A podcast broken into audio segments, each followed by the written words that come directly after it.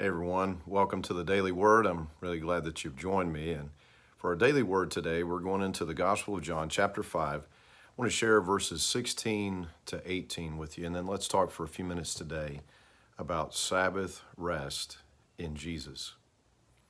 So the Jewish leaders began harassing Jesus for breaking the Sabbath rules. But Jesus replied, My Father is always working, and so am I. So the Jewish leaders tried all the harder to find a way to kill him, for not only he not only broke the Sabbath, he called God his Father, thereby making himself equal with God. You know, one of the questions I think that comes up as we're reading through the Gospels is uh, wh- why is it that Jesus seems to have such a focus on the Sabbath? That is, he, he seems very often to do miracles on the Sabbath, and those um, kind of run afoul of the religious leaders uh, with them accusing him of violating the Sabbath. Um, it, it is because Jesus is actually fulfilling the Sabbath.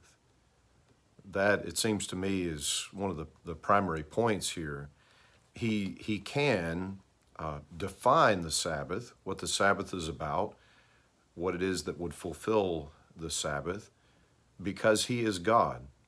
You see in a number of ways, of course, explicitly at times, but also a number of implicit claims of Jesus to be God, including here.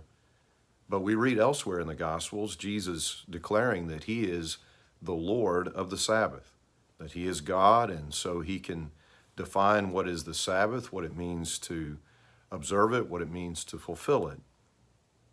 And so, what we see is, first of all, that Jesus can fulfill the Sabbath and define it because he is God. And, and what we see is that observing, uh, observing the, the Sabbath is not just about, um, about a, a sort of a rote obedience. Of course, we want to obey God's word.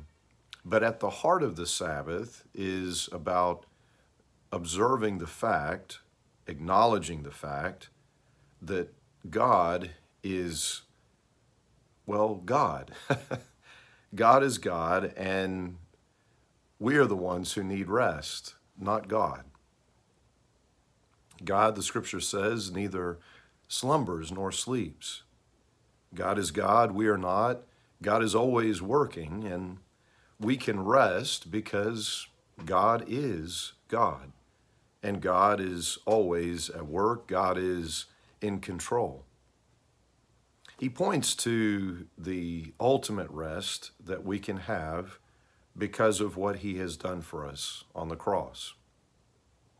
We can have the ultimate rest that is resting from our labors, trying to earn our salvation. In verse 24, Jesus says, I tell you the truth. Those who listen to my message and believe in God who sent me have eternal life. They will never be condemned for their sins, but they have already passed from death into life.